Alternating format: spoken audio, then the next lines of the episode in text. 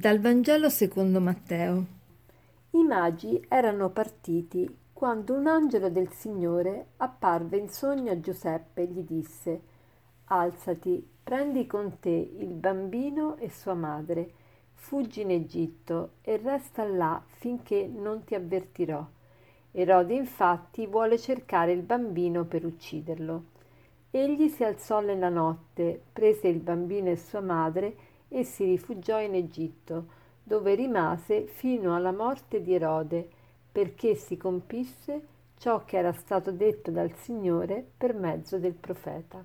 Dall'Egitto ho chiamato mio figlio.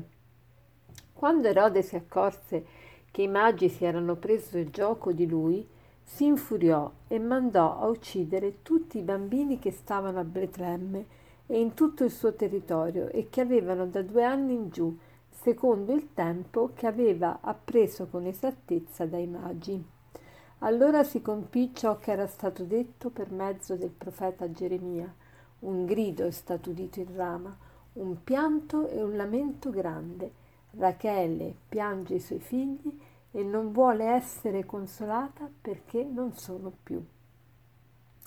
Questo brano è davvero di difficile interpretazione perché? Perché a noi manca molta, molto la conoscenza de, di tanti eventi della storia del popolo di Israele, ma per un ebreo questo brano era molto rivelativo.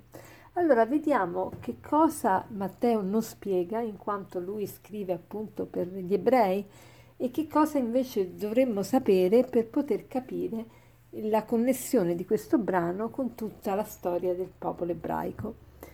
Innanzitutto questo, che Gesù viene a compiere le scritture e viene ad essere il nuovo Mosè. Allora, come Mosè veniva dall'Egitto, così ecco che Gesù va in Egitto e viene quindi il suo ministero anche dall'Egitto. Come Mosè ha dato la legge, così Gesù ha dato la legge. Come Mosè ha fatto l'alleanza, così Gesù ha fatto l'alleanza.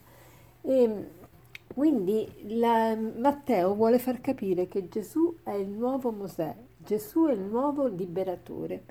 E poi la citazione molto, molto enigmatica per noi, quella di Rachele, che dice un grido è stato udito in ramo, un pianto e un lamento grande. Rachele piange i suoi figli e non vuole essere consolata perché non sono più. Chi era Rachele? Rachele era la moglie di Giacobbe e Giacobbe era uno dei patriarchi, proprio siamo all'inizio, all'inizio del popolo di Israele. E Rachele eh, personifica qui Gerusalemme che piange i figli. Chi sono questi figli? Sono gli ebrei stessi che vanno in esilio le, gli ebrei che, che, quindi non sono più, in che senso? Che appunto subiscono tanti maltrattamenti e anche la morte.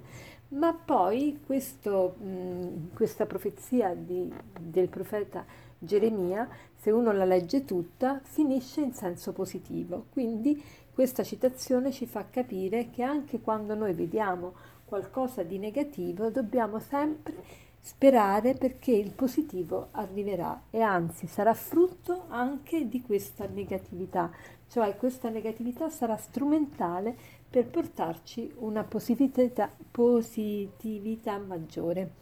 Allora, ma analizziamo adesso bene il brano. I magi, i magi sono appunto questi sapienti venuti dall'Oriente che sono andati ad, ad adorare Gesù, Partono e un angelo si presenta a Giuseppe e gli dice prendi con te il bambino e sua madre e fuggi in Egitto perché Erode lo vuole uccidere.